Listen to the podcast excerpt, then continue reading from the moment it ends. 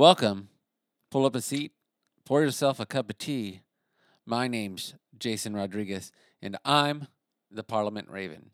And man, I am so excited in this season of life and things to come. And I'm already planning next season and what that looks like. And definitely, we're going to expand and get some guests in here. But since we still have two episodes left, I'm, I'm going to try to charge forward with the, some great uh, things to discuss with you. And today, we're going to discuss perspective. And man, it's taken me two weeks to kind of get back to the mic, just crazy stuff, life in general. But I want to bring to focus the idea of perspective because perspective is really something that helps us set our vision. And as people, uh, spiritual people, and whether you believe it or not, you're a spiritual person. Uh, even atheists are spiritual people in the sense that they believe that there is nothing. And belief in itself is very spiritual. All right, so perspective, how we look at life, ourselves, and the world could be the difference of life or death, success or failure, right? Because our perspective really does encapsulate our world view, how we view the things in front of us. And man, I recently, well, not recently, but uh, back in November, I went to this uh, fantastic event called The Revenant, and it kind of, uh, I don't know if it reset or switched or, uh, you know, like flicking lenses into focus my perspective on on a whole bunch of things in my life. And so I I've been thinking and and on how perspective affects the journey of who we are and how it affects how it affected the journey of who Jesus was and how it affects our success, how it affects uh, how we deal with grit. Like many of the things I've talked about in previous episodes, find a home in perspective. Now, uh, as somebody who always looks to grow, there's definitely people I I listen to myself and read myself. Uh, for instance, there's this great uh, coach out there by the name of Dan Tocchini. Uh, he is always challenging uh, my perspective and what I think, and and perspective is like the word I mean, it could be compared to the Bible. If you rotate the Bible and look at the Bible at different perspectives, you're to find something new. And, and the same thing goes with our life. And it's like comparing the Word of God and our lives are multifaceted, right? There's a connection there. The Jewish people always, uh, the rabbis, uh, Dr. Brad Young would say, look at the Torah, look at the word as a multifaceted gem that you could reveal things. And I've said this before. And if you look at your life, it's the same way, right? And the perspective that we choose to continue to look at can help us to deviate from the path we want to go to or continue the path on towards the path or the aim that we want to go on. So, I mean, this is exciting things. This is ex- exciting news because uh, it's easy to get stuck in the muck and mire of perspective that is given to us that we just accept. Right? Andy Andrews, another, uh, he calls himself a noticer more than a coach, says perspective is not how we see things, it's how we choose to see things. And he gives this example, this great example of the glass half full and the glass half empty. And he says that if you think about it, the glass never changes, but the perspective you adopt does. Let me repeat that. The glass is stationed, it is never changing. The perspective in which you view the glass does. That means if I choose to believe the glass is half empty, I'm going to it's going to lead me to choices that propagate that thought process. And if I think uh, the glass is half full, it's going to lead me to choices that propagate that. And in the world today where we are bombarded with the glasses have empty mentality continually day in day out whether it be media whether it be uh, music personal conversation right? What the perspective we're choosing to feed or go with is going to lead to our interactions, how I respond to people, how I interact with people. And the link here in the word is that we see Jesus trying to change the perspective of his disciples. Right? So we have one sense, we have Jesus uh, getting in a boat and crossing the Sea of Galilee. And this is going to lead to a place called uh, Garginis. Garginis? I'm not probably pronouncing that right. But in, in that place is one of the most famous stories uh, we find in multiple texts of the gospel. It's the story of Legion. Now, a little backstory Jesus has just left uh, Jewish territory. It's one of the few times where Jesus moves into Gentile territory because the city that he's headed to is a place that is ruled by the 10th Legion, right? The 10th Legion is uh, infamous. It would later on destroy Jerusalem, and it is a very oppressive body who happens to have the pig as its sigil. Now, we'll tie that back into the perspective of what Jesus is doing here in a second. So, Jesus lands at the dock where there's these caves and there's tombs. And tombs back then were caves, not these beautifully manicured ossuaries that we built in our graveyards. And this demonic man comes out. He's speaking with multiple voices. He's asking not to to uh, to be tormented by Jesus, and his disciples are behind him, already freaking freaked out that he calmed the waves of the sea as they were crossing Galilee. Already freaked out that they were in Gentile territory, right? The perspective back then is these people are unclean we do not need to be by them. If we would go near them, God is not going to love us. But the Messiah, the guy we think is is God himself or the next the next savior of our people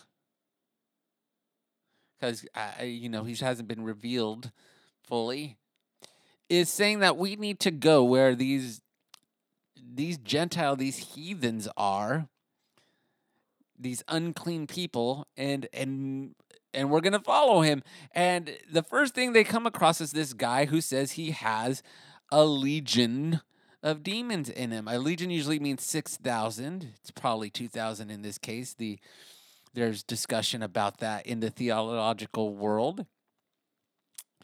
And he goes on to then uh, cast out these demons in pigs. Now, I remember how I said there's a connection. Pigs are the 10th Legion's symbol, and 2,000 of them just go running off a cliff and drowning themselves in the Sea of Galilee. Now, for one, it's going to ruin the local economy because all these pig shepherds now have no pig flocks. I don't know what you call a flock of, flock of pigs. A group of pigs? Anyways, they are oinking their way to their doom, and the economy's going with it. And the shepherds run and tell the people. And while they're telling these people, the this guy who was in chain, who'd broken his chains and used to run rampant through through the city area, possessed, causing damage. I mean, that's why he's chained or has chains on him. Cleans up is is uh, they get clothes for him. They remove the chains. Uh, he's having a conversation, and the people from the local towns come to meet Jesus and this miracle. And instead of of ex- embracing or accepting it, they're full in all in all occasions. If you read, they're full of fear. Right? Their perspective is not the perspective. The glass is half empty here for them. They lost some of the economy, and now the these animals that represent the tenth legion, who are in the area, keeping the peace of this this brackish, uh, out of control area of the Roman Empire, now has to explain to to the basically the the military officers of the occupational officers of the area why these pigs are dead. Hopefully they could uh, they could buy their way out or they can just put all the blame on the Jewish people that were visiting on the boat. So, accepting their request, they Jesus said, "Sure." Now on the glass half full side, you have this man who's been freed from mental and spiritual bondage, who's has scars and has a story, right? He this guy has a story. Would be on on Oprah. I who's the the lead talk person now? Jimmy Fallon still would be on talk shows. Joe Rogan would definitely have this guy who was formerly known as the guy possessed by Legion. He has a story and he asked to follow Jesus. Now the problem is that this guy's a gentle Gentile and that's not going to go over too well when they return to the Jewish side of the sea uh, by taking the boat back. And so Jesus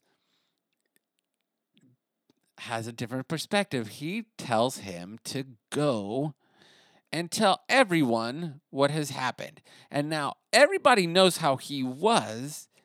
And now he goes out and he starts explaining to people who are not Jewish that a miracle has occurred and he starts changing perspective that later on when when after jesus has returned to the, the hand of the father has returned to god the disciples have a place now to return to charged with this story and this evidence of this man being saved right perspective life or death uh, comes into play in so many ways here right? So, how does this, again, practically apply to us? Well, I got another verse I want to go to. You might know it. You might see it on a sign, on a bumper sticker, at a WWE match with The Rock. You might see it uh, spray painted on a wall somewhere, or a billboard, or during a Super Bowl c- commercial yeah, there's crickets there. Anyways, John 3:16. God so loved the world he gave his only begotten son that whoever believes in him shall have uh, should not perish but have eternal life. Perspective, right? Well, there's something in in theology where we talk about eisegeting something where you just are using one thing to prove your point you're pulling it out of context. So let's add a little context. Let's change the perspective here. And uh, here's my favorite thing. The verse that follows John 3:16 is just as powerful and should be included on every sign at every ball game, every sporting event. If you're going to throw up a sign, you should throw up a second sign that says this, "For God did not send his son into the world to condemn the world, but in order that the world might be saved through him. Wait a minute. So I, I this whole condemnation thing that people are saying that God didn't come to do that. No, no, no. Now there's more to that. There's more to unravel there, and that comes with teaching from from in the community and from a stage not this this is not that podcast there's definitely podcasts that will that can deeply unravel the next steps to that. And maybe in the future, as we unravel spirituality as the parliament, we might go deeper into that. But it, we're looking at perspective right now, right? And the perspective that we just added to that changes the context to glass half full, right? It doesn't talk about perishing, just perishing. It talks about not uh, our lives being saved and not being condemned in the process. And somewhere along the way, maybe it's puritanical beliefs, evangelicalism, I don't know. I mean, I could extrapolate, I could deduce could deduce like Sherlock Holmes, but we got in this methodology, this perspective of turn or burn or focusing on everything not being okay. And I I talk about the revenant and earlier and I I, to say the least, the thing that was uncovered for me is the how I viewed myself, and the lack of of is that I was searching for value. The perspective I was searching for is value from others. And this coach there, uh, who was coaching with Dan Tocchini by the name of Adrian Kohler, he he gave me a different perspective. He challenged my perspective by saying, the value you seek, what if we just decide you have value? What if we just decide and we and we take apart everything else, all the life experience and we kind of chuck that and in this moment we change the perspective and you you just have and you just have value. And eh, Eh, as I said, it was like this realigning of my perspective, of my lenses. And personally, it revolutionized who I was, right? It changed the perspective of my life the trajectory on what I could do, how I could do it, and that that I didn't need the I didn't need people to affirm. I didn't need to to to consistently check in that I was doing something of value. And now there's there's many things that led to that. There's a lot of family dynamics in that past, but being able to put that down and re- define things in my life is what's leading to this new perspective and this new these new topics, the way these topics are coming out, and why I'm so excited to share things with you because I see things differently. And now it's not like I didn't have the wisdom of of perspective. I've read pl- plenty and and absorbed plenty of Andy Andrews prior to this, and I had talked and learned a bit from Dan Tocchini. But it was in that moment that the world as I knew it changed because my perspective changed. And it definitely happens in spirituality and our spiritual beliefs where we learn a new perspective from the word or from a preacher or from a leader and it changes our mind. It changes our world it changes how we interact with people, right? So the new renewing our mind, we've talked about this before, is change with renewing our perspective, right? There's there's this key, this link, this change that's found in perspective. So, that's the last thing I want to touch on right? We're going to go to Second Corinthians 4 17 and 18 as we look not on things as they are seen, but things that are unseen. For the things that are seen are transient, and the things that are unseen are eternal.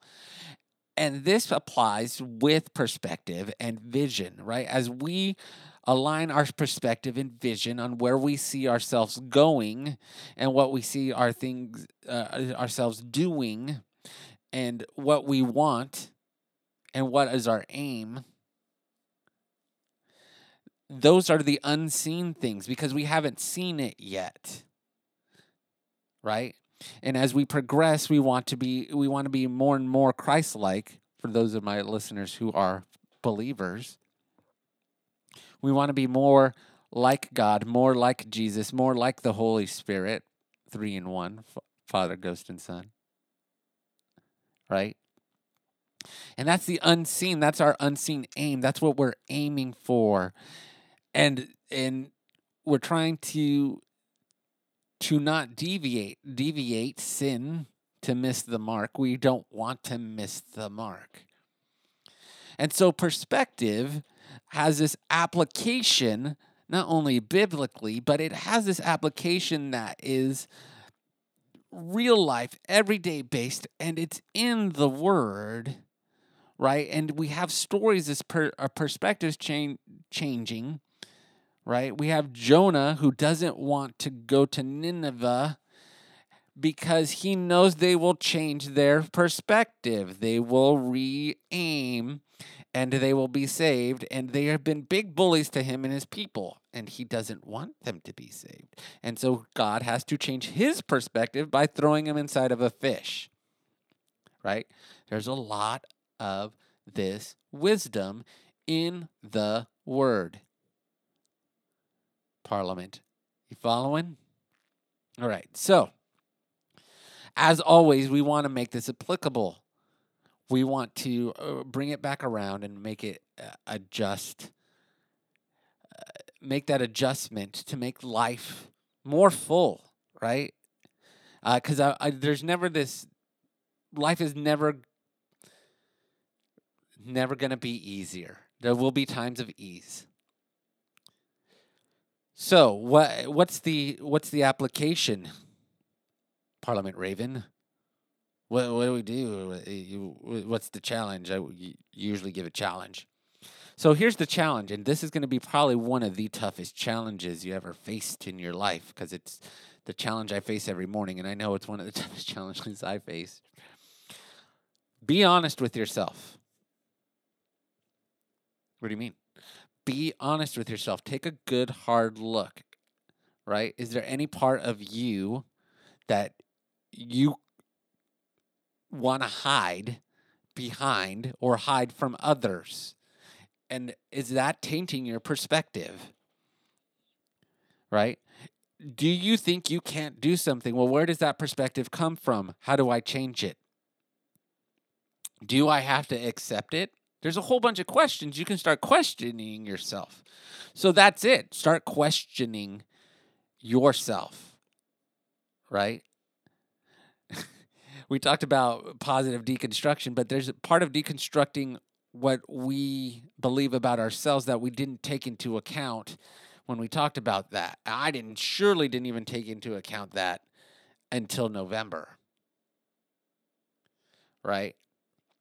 So, take a look at your perspective glass half empty, glass half full, no glass at all. And how is that perspective helping or hindering you? And I'll leave you with with why this process is has to be continual because sometimes you think, "Oh, I'm done. I've arrived." Nope. I'll just leave it there. Nope. The perspective can as easily be lost as it is found. And that's Andy Andrews. I'm going to give it credit where credit's due. Perspective can be as easily lost as it is found. So check in, right? And if you need a guide through these words, through this, these, through questioning yourself, look at the go to the word and look at the the the fruit of the spirit right are you hitting those things love joy peace patience kindness like there's go through the list check yourself, wreck yourself, because you're going to be wrecked. Because as you look at your perspective and how you're doing things, and whether you're successful or not successful, and this is where it applies to all all listeners, whether you're a believer or not, eh, your perspective is going to be the lens, the probably main lens on whether you are successful or you move or you change or you head towards the direction you're aiming for and you're not deviating, right? So take a look. That's my challenge. And I hope and I pray for you that you hit that part of wisdom that that aha, that light bulb, that change, that that rebirth, that renewal that I that that I've been talking about of the mind through this. Maybe freeing yourself of your own legion of of thoughts of negativity, your own legion of uh, self failure. You're gonna you're gonna aim for failure and you don't even realize it because you're thinking that you you're already planning as if you had failed. There's a plan B. Oh no, but what if I don't get here? Well, you you're planning for it. Is that that what you're planning for? Okay. Man, this is exciting. So we're going to talk some more. One more episode of this season. Oh, I know the season's been long because I've been long from the mic, but one more I promise and then oh, it's going to be a great change. I pro- I'm going to be bringing uh, I'm going to be bringing the heat and the fire. I'm going to be bringing more parliament members onto the mic. It's not just going to be me. So look forward to that. I'll, I probably mention more in the next episode uh, to prepare you for the next season. And man, it's going to be a wild ride. So I'll leave you with this pour yourself another glass of tea. And until next time, like, subscribe, leave a good comment. Thanks for visiting the Parliament. If you want to know about Gravitos coaching, please visit gravitos.co. It's also where we host the Parliament Last but not least, the intro and outro music credits. Intro music by Russ Budgeon and outro music by Sarnav Aravistov.